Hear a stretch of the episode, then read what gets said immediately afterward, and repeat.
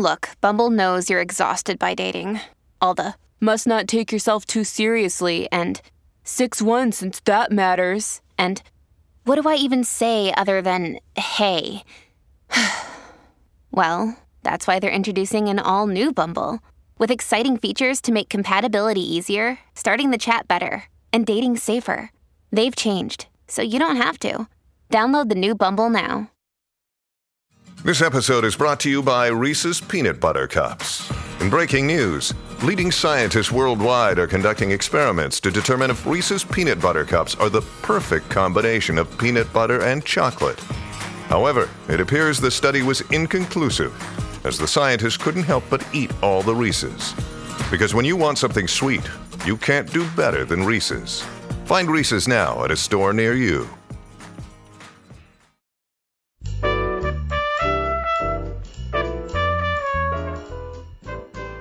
This is Behind the Mic with AudioFile Magazine. I'm Jo Reed, and I have Robin Whitten with me. I'm here again.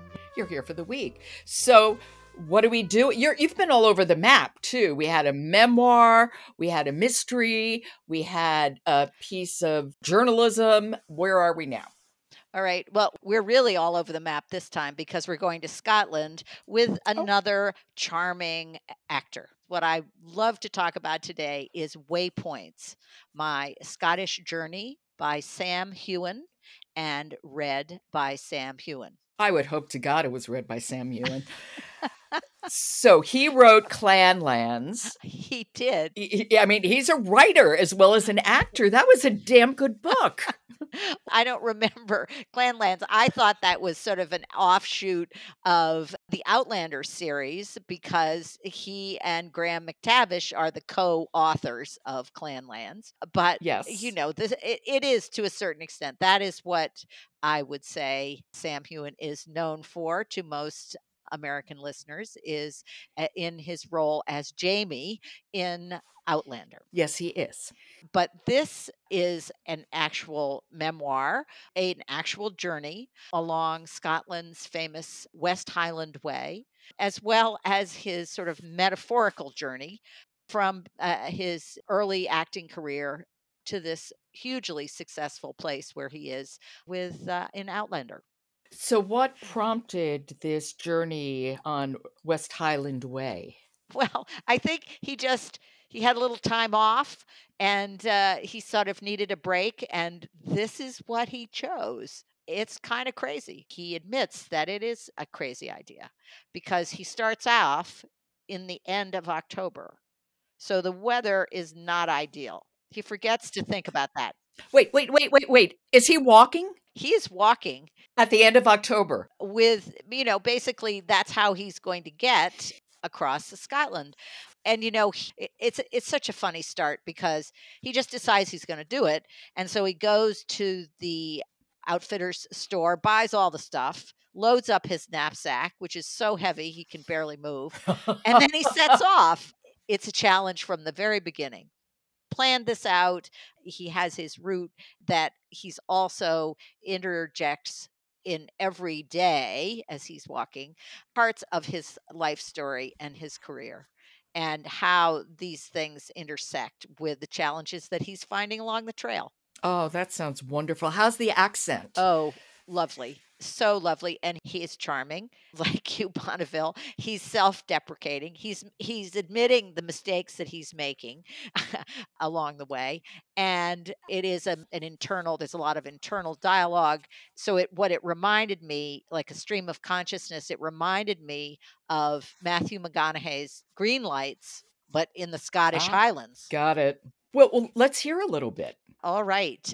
And this is just as he's deciding to start on his journey. Okay, this is Waypoints, my Scottish journey. It's written and read by Sam Heughan. I've got to go. From my bed, I sit upright so forcefully that the duvet lifts and crumples at my feet. I've got to do this. Now. I'm not talking to anyone but myself here. In fact, I'm alone at home. I've only been back for a few days. After months away due to a bunch of filming commitments, as well as promotional work and business projects, I should be content with just lying still. In just the last four weeks, I've hurried through departure and arrival zones in airports from Mexico to LA, New York, and Chicago. Not that it's a chore, I love being busy. But by rights, I should be happy loafing around in my sweatpants doing absolutely nothing. Instead, thanks to jet lag and a, a little hangover from a date with my whiskey collection the night before, I can't stop my mind from roaming. I could just do it, I reason with myself, as I know the rational part of my mind needs to get on board with the plan. Couldn't I?